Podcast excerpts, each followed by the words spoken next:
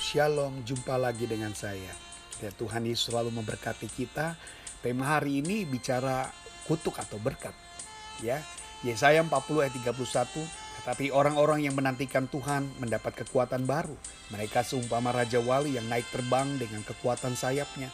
Mereka berlari dan tidak menjadi lesu. Mereka berjalan dan tidak menjadi lelah. Survei yang dilakukan oleh Timex ya terhadap lamanya seorang menunggu dalam antrian sekitar satu jam setiap harinya bila berusia mencapai eh, uh, 70 tahun maka dia akan menghabiskan waktu menunggu sesuatu selama tiga tahun lebih. Jumlah ini lebih lama bagi orang yang tinggal di kota-kota besar. Sebenarnya masalah bukan karena menunggu, tetapi apa yang terjadi pada hati kita selama menunggu. Mungkin bagi kebanyakan orang menunggu itu adalah menimbulkan rasa frustasi, tidak sabar, mudah marah, eh, menjadi egois. Bila keadaan ini hati kita galau ya, kalau orang bilang galau, maka kita akan menunggu sebuah kutuk dalam kehidupan kita. Ya, atau hukuman buat kehidupan kita. Yesaya menyampaikan janji firman kepada bangsa Israel yang baru terjadi 100 tahun kemudian saat mereka sedang dibuang ke Babelonia, saat itulah Tuhan e, meminta menginginkan mereka untuk menantikan Dia. Kata yang digunakan untuk menanti-nantikan adalah menunggu dengan penuh pengharapan. Dengan antisipasi seorang petani yang mengharapkan panennya, seorang perampok yang menantikan saat sasarannya tertidur atau terlelap, itu yang selalu ditunggu. Bagaimana kondisi mental bangsa Israel yang menjadi bangsa buangan di Babelonia? Mereka mengalami kelelahan, mereka tidak berdaya, mereka jadi galau dan tingkat tinggi kekecewaan timbul dalam diri mereka. Kata-kata ini juga sangat tepat untuk kita menggambarkan sebuah keadaan kita yang saat ini sudah terjadi 9 bulan. Apa itu? Covid ya, Covid-19 ini yang sudah hampir 9 bulan. Allah menginginkan kita untuk hidup dalam pengharapan yang besar pastinya. Yakin bahwa dia mendukung, mengasihi kita, dia menyediakan kekuatan, kesegaran baru, bahkan dia siap bertindak demi saudara dan saya. Itulah nikmat yang disediakan kepada kita. Dan siapa yang akan menerima berkat itu? Pasti adalah orang yang sabar, orang-orang yang siap, menunggu, bahkan ready ya. Kita nggak boleh dalam keadaan yang lengah ya, kita membiarkan diri kita tidak dalam keadaan siap.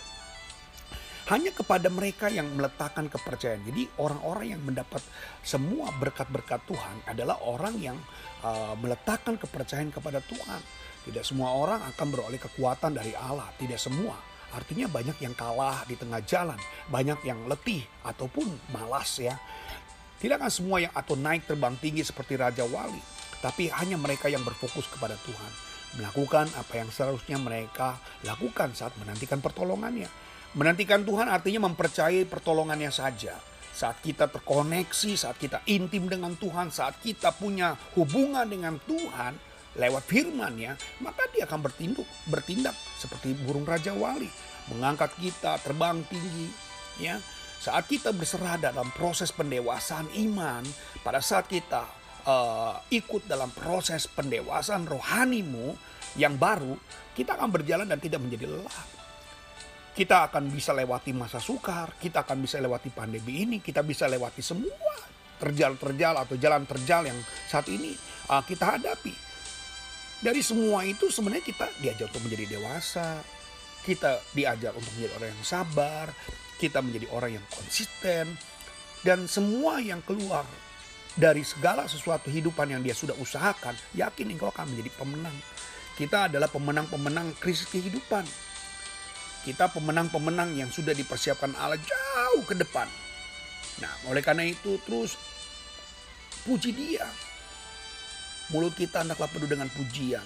Allah yang kekal yang menciptakan bumi dan langit. Dari ke ujung ke ujung. Engkau tidak menjadi lelah dan tidak menjadi lesu. Engkau tidak menolong dan engkau siap menolong dan engkau siap memberkati. Dan dia selalu memutuskan segala kutuk yang terjadi dalam hidupmu diganti dan ditukar dengan menjadi berkat. Saudara-saudara yang kasih dalam Tuhan, terus berharap dengan Tuhan, bersandar. Nuh waktu menantikan anaknya selama 25 tahun juga, waktu yang sangat lama. Tapi Abraham sabar untuk menanti dan menunggunya. Dan hari ini saudara kita tinggal tinggal tunggu menunggu.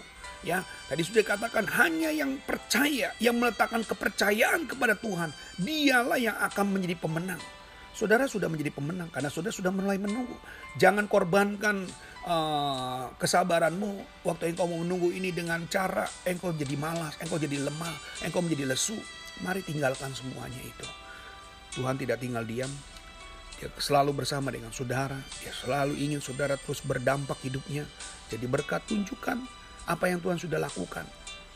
Kalau orang bilang pamerkan semua kemampuan-kemampuan yang Tuhan sudah kasih buat dirimu supaya apa? Menarik perhatian orang supaya mereka juga mau percaya kepada Tuhan. Gelombang-gelombang kehidupan yang sangat berat ini hari ini jangan kau takut, terus dialami.